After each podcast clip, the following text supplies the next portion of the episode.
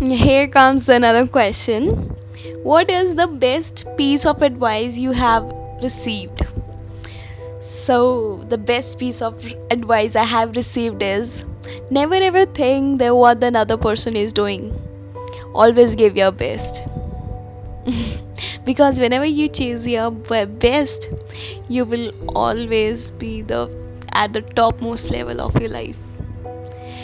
And this particular advice was given by one of the sir which i one of my mentor and which i admire a lot is by mr shandel sir. Uh, so basically that was the time when um, i was in bca first year and we were given some projects of web programming and uh, i i liked web programming. I just did my best in each and every project.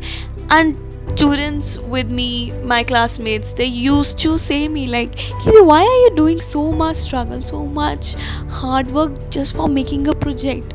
Like if you can get 10 marks, full 10 marks by just creating it simple. The teacher requires only functionality, not the not other things. Why are you giving your so much efforts into that particular project? I was I used to stay so depressed. I used to always think like why am I giving this to that particular thing? Then in first year I went to a IT fest which are the competitions in the tri city like each and every college participates in that particular question particular competition sorry so in that particular competition i got third prize. Like in other podcast audios i have told you like i was so dumb in my schools and colleges and basically theory portion. So i got third prize in the and that was my first prize in study honestly. It was that that moment i realized was the most blissful uh, so amazing moment of my life and that time when Shandel sir came at uh, my home, I showed him my first prize and uh, I told him everything. Like, so you know what, my um, my friends, my classmates used to um, say me like, Kiti, why are you doing this much effort in your projects and everything?